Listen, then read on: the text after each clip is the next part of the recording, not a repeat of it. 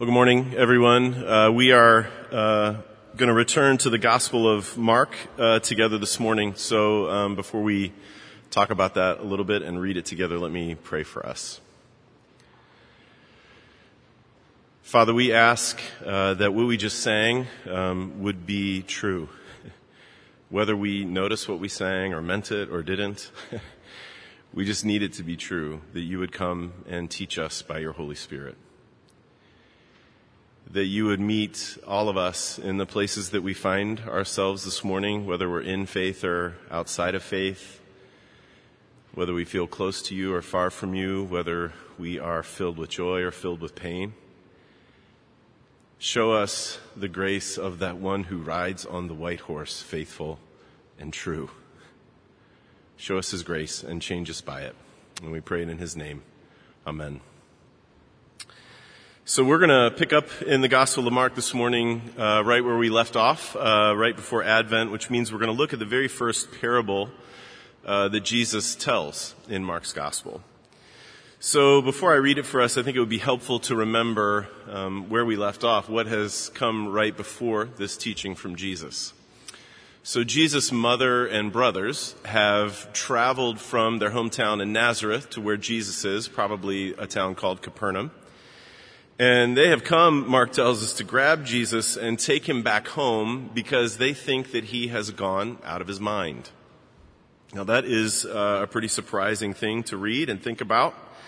Uh, but I don't think that it is quite as surprising as what Jesus says when someone tells him, hey, your, your mother and brothers are outside and, and they want to talk to you. Um, this is what Jesus says. He says, who are my mother and my brothers? And then he looks around at everyone who is sitting in front of him, listening to him, and he says, Here are my mother and my brothers. For whoever does the will of God, he is my brother and sister and mother. It's Jesus, of course, at his most unsettling and at his most provocative. He's redrawing lines that have been in place for as long as anyone can remember. He's redefining allegiances that people had just taken for granted. People who thought they were insiders now realize that they're outsiders by Jesus' way of figuring things.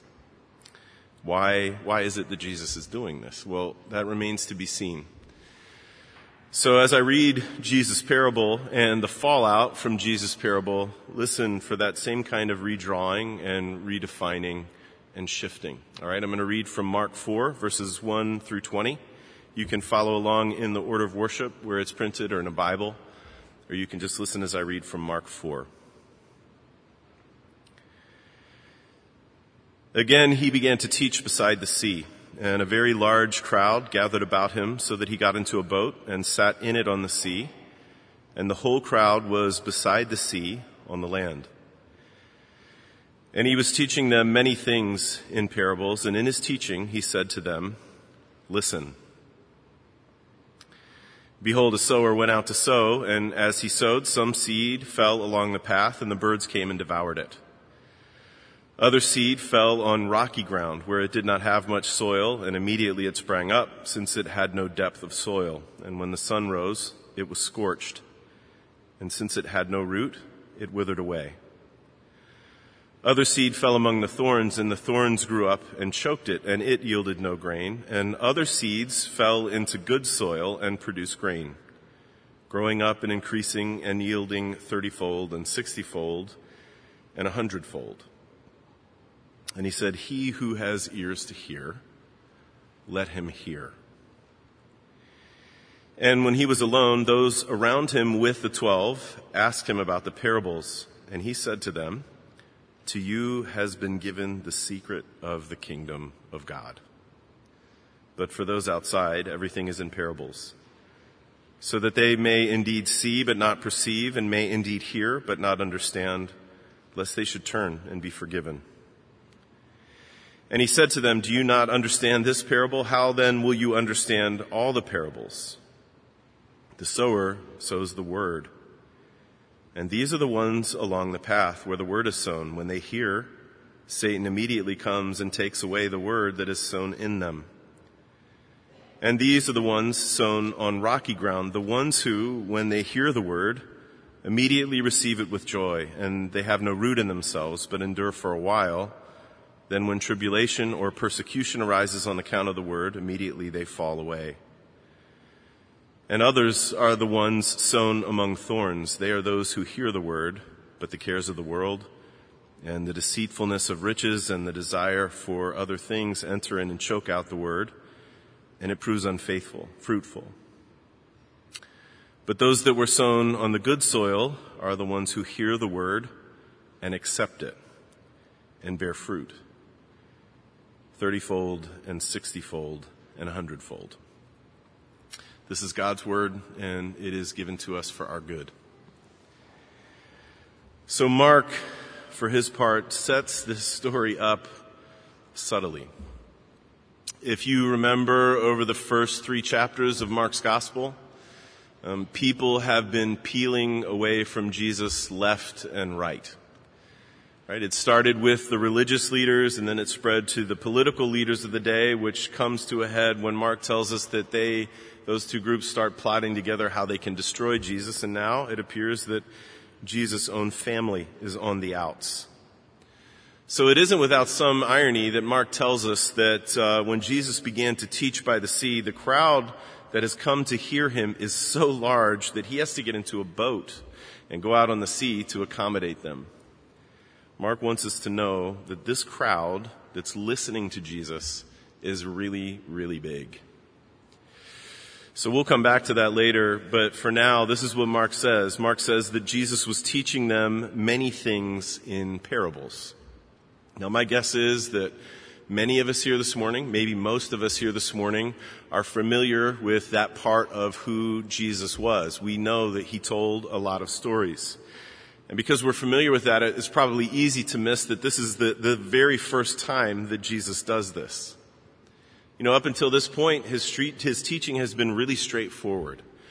And Mark has summarized it really simply because it is simple to summarize. This is, this is what Mark says that Jesus went around saying. The time has finally come and the kingdom of God is right here with us.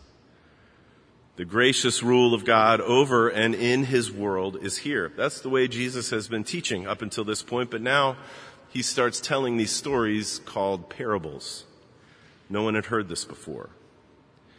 So I think that there's lots probably that can be said about the parables, but this is what I think the most important thing is, and it takes a little bit to get our minds around it, I think, at least it does for me. And that is that Jesus' parables are not illustrations. Alright? Jesus' parables are not illustrations to spice up or to round out some other thing that he is teaching or to make some other thing that he is teaching more understandable. When Jesus tells a parable, that is the teaching. that is the thing. The parables that Jesus tells are deeply woven into everything else that he has been doing. His straightforward teaching, the healing, the miracles, the, the fighting with the religious and political leaders of the day. They are, they are just as much a thing as those things are. And there are ways for him to express this kingdom look. What does this kingdom look like? And what does it feel like? And what does it sound like? And what does it smell like? What is this kingdom of God really about? And he can do it in parables in ways that he never could with straightforward teaching. For example, I love to always think of this. You know, Jesus' most profound teaching, his most profound teaching on grace and on forgiveness does not even use the words grace and forgiveness. right? Jesus' most profound and moving and compelling teaching on, on the kind of radical grace and the kind of boundless forgiveness that he is embodying and asking us to embody as part of his kingdom, it comes to us as a story, right? And it's a story that starts out kind of plain there was a man who had two sons. Right? There's no way that that could be communicated in straightforward teaching in the way that it is in a parable. – They are the thing. So with that in mind, let's, let's talk about this first story that Jesus tells. Jesus doesn't, of course, give it a name, but the church for a really long time has called it the sower. And before Jesus tells it, he says one word. Listen. Listen. And I could never probably fully express how important that word is to this particular story, so I'm not going to try to fully express it. I'm just going to say you're going to have to trust me. It is incredibly important that Jesus begins this story by saying, listen. That is for you and for me. So Jesus says a sower went out to sow. That is a completely accessible image for everyone who's listening to Jesus. Everyone who is in his earshot knows about the basics of agriculture because their life depended on the basics of agriculture. So Jesus goes on to describe this is what happens when the sower goes out. Some seeds fall on the path and the birds see it and they swoop down and eat it. Other seeds fall on rocky ground and they spring up like they should, but when the sun comes, because there isn't enough depth of soil, um, they wither. Some other seeds get thrown onto thorns, and when they spring up, they get choked out and die because of these more powerful and invasive weedy thorns that they're planted in. And then some seeds fall on good soil. And they do what everyone hopes seeds will do. When they're planted on good soil, they produce grain and a really good harvest. So Jesus tells this little story and then he finishes it pretty much the way he started, started it. He says, He who has ears to hear, let him hear. Okay. So this is what Jesus has just done. He has just told this huge crowd a story with exactly zero surprises in it. it's an everyday story about pretty much the most everyday thing that they could ever know about, except for maybe fishing right? There is no punchline in it. There is no twist. There is no zinger at the end of the story. And my guess is a lot of people heard it that way. You know, like, okay, Jesus, I'm not sure why you told us that story. Can we get back to the, the, the, miracles and the healings and the stuff you're telling us about the kingdom of God? And can we get back to you fighting with all of the people we love to watch you fight with? And that's why the way Jesus started the story and the way he ends it is really important. He has asked us to listen. He has told us to hear. And you know what that means? That is like a big old alarm bell going off. It's a big old alarm bell that says, there is nothing ordinary. There is nothing everyday about this story. There is something going on inside it. And there are some on that day who heard the alarm. They got the hint. So later on, Jesus is with the disciples and with a group of other folks who aren't named. We don't know how big or small it was, but it was definitely not as big as the big crowd by the sea. And they work up the courage or maybe the humility that was needed to look dumb enough to ask Jesus, what in the world was that story all about? And the payoff for them is beyond their wildest expectations. Jesus looks them in the eye and says, To you has been given the secret of the kingdom of God. Wow. For those on the outside, everything is in parables. You know, and I, I know that this group of course, they don't know everything that that means exactly, but they know it's amazing because now they know they're on to something. They are in on something. All they had to do was act on that hint to really listen and act on that inkling that Jesus had given them to really hear and then have faith enough to ask him. Everyone else, Jesus says, they're out there just hearing stories and then he quotes a passage from Isaiah 6 about people who see but, but don't perceive and who hear and don't understand with the result that they don't turn, that they aren't forgiven. Jesus is just describing what's just happened. Everybody was out there by the sea. Everyone was in that really, really big crowd that Mark told us about. Everyone heard the story, but it is only this handful of people who asked him about it.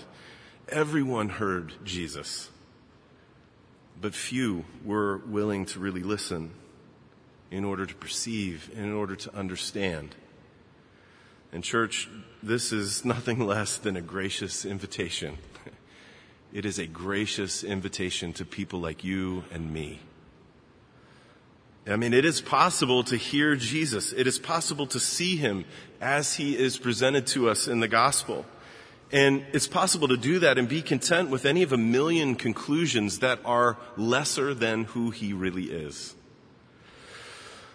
you know, we might be content to look at Jesus and to hear Jesus and even hear what he says about this kingdom and to be content to think that he is a great, you know, moral teacher. And you know what? It's absolutely true. Jesus is a great moral teacher. He's the one who said that we should care for others as we want to be cared for, to love them as we want to be loved. He told us to care for the poor and the vulnerable and the outcast. Jesus is an incredible moral teacher, but that is not all that he is.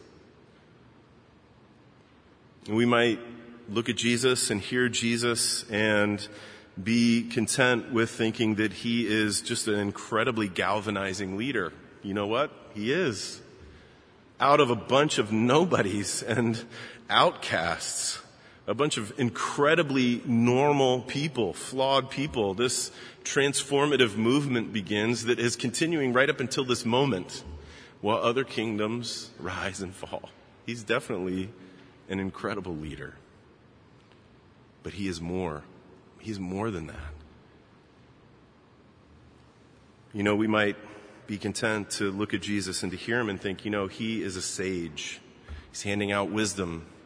He's teaching us about the grain of the world and how to live well in it. And you know what? Yes. Yes, Jesus is wisdom. He's the one who taught us what, what is it? Profit anyone to gain the whole world but lose their soul. But there is more to Jesus, and there is more to what he is doing in this world than that. You don't have to take my word for that. this is what Jesus is saying. This is what the parables are about. And if anyone has ears to hear, let him hear.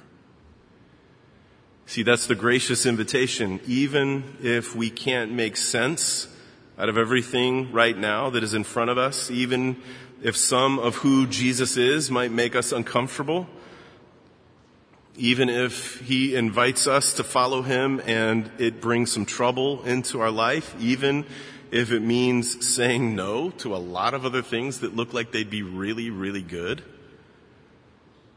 we need to listen because the kingdom of God and what it is doing in this world and what it is doing in people like us is greater and more true and more beautiful than what any other kingdom that has ever or will ever exist could ever do. So listen and hear. If you've uh, ever seen the movie The Godfather? You might remember that scene uh, at the very end after Michael Corleone has just become the Godfather. And his wife, uh, Kate, suspects that he, rightly, by the way, that he has been involved in a murder. So she asks him about it, and they fight. And then finally, he says this famous line. He says, This one time, Kate. This one time, you can ask me about my affairs. I know this is going to sound really weird, um, but I always think about that scene when I read this parable. All right? And let me be clear Michael Corleone is nothing like Jesus. He is nothing, nothing like Jesus. But I think about that scene because this is it. This is the one time that we have a record of Jesus explaining a parable of Jesus telling us what it means. Just this one time. Right? From now on, they stand on their own. And we have to work hard at them and think about them and look at them again and again and hear them again and again to get at their meaning. But this one time, he answers our question It's maybe because it is the first time. It's like he's giving us not necessarily the code to crack them, but he's moving us in the direction of getting the code that will crack them. So Jesus says to them, the sower sows the word. Oh man, now, now the story starts to open up. It's not just about some random farmer somewhere. It's about Jesus. And it's about what Jesus has been doing in the world up until that point, announcing the kingdom of God and inviting people to enter into it by repentance and faith. The seeds sown on the path, Jesus says, they're the folks who hear, but then Satan swoops in and steals the word away from them. The, the seeds, Jesus says, that are sown on the rocky ground, there are people who receive this news, this announcement about the kingdom of God, and they receive it with great joy at first. But then as soon as there's a little bit of trouble or persecution, as soon as it looks like things are going to get hot, they fall away. The seeds that fall on the thorns are those who hear, but for whom the cares of the world, like riches or power or whatever, become greater than their desire for the kingdom. And then Jesus says there's the last seeds. They're sown on good ground. They're the ones who hear the word and who accept it. They bear fruit. And now this whole thing comes together. This whole picture becomes more clear. Those people who are with Jesus there in that moment, the people who had had the faith enough the humility enough, the courage enough, whatever enough to, to look dumb enough to say, Jesus, what is this about? They're the seeds sown on the good, they're the ones who are the good ground. Right? They didn't really know what Jesus was talking about, but they knew it was good. And they knew they needed it. And they knew that it would lead maybe to their flourishing and maybe to the flourishing of the whole world. That is what it means to hear Jesus' word and accept it. And that is who Jesus is inviting every one of us in here to be, that, that kind of person. And he's inviting us to do that if we've been Christians for a really long time, or if we're not even Christians at all. The invitation is the same. We never grow out of having to hear Jesus. So I got to tell you, growing up, I heard a lot of sermons about the sower um, that ended with me being challenged to figure out what kind of soil I am. You know, so that I guess I could figure out how to jump from being one soil, the bad kind, to the good kind, right? As if we're this one soil, and as soon as we jump over to the other one, we'll be all set. And maybe you know, maybe you've heard sermons like that too. I don't know. Maybe just hearing Jesus' story. Maybe it's the first time you've ever heard it and you're thinking, maybe that's what this is about. And I just want to say that I don't think that is ultimately very helpful, and I don't think that's what Jesus means.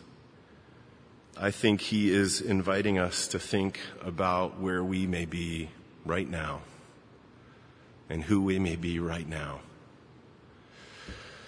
Take, take Judas for example, right? He, he's with that group.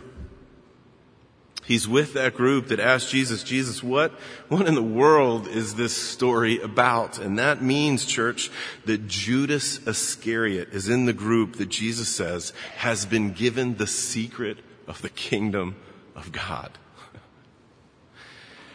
But if you're familiar with the story of Jesus' life, you know that Judas eventually comes to this place where he succumbs, as Jesus puts it so potently in this parable, where he succumbs to the deceitfulness of riches. He betrays Jesus for some money.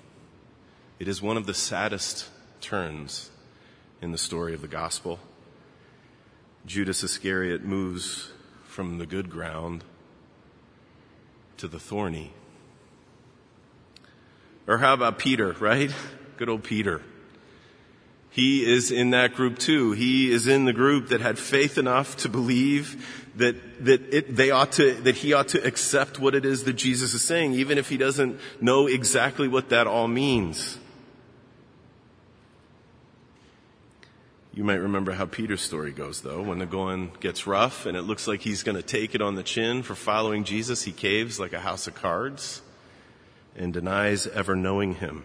Peter moves from the good ground to the rocky. But then the resurrection happens and Jesus meets Peter out on the beach. You, you should read about that at the end of John. It's astounding. And Jesus gets, uh, gives him his grace again and offers him forgiveness again and restores him back to new life, gives him a job to do, and it's amazing. And he shifts back to the good ground, but it's like a decade later, maybe. Peter gives in to a not so subtle form of racism. When he starts play acting and being a hypocrite so that he can please some people that he really wants to please. You can read about that one in Galatians 2. The Apostle Paul has to give him the business about it.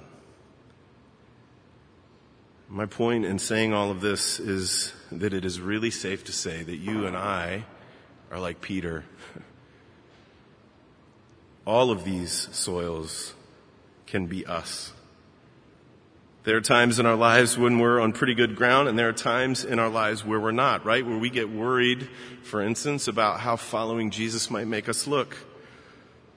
Or we realize that following Jesus means that we can't do whatever we want to do with our bodies, or with our money, or with our time.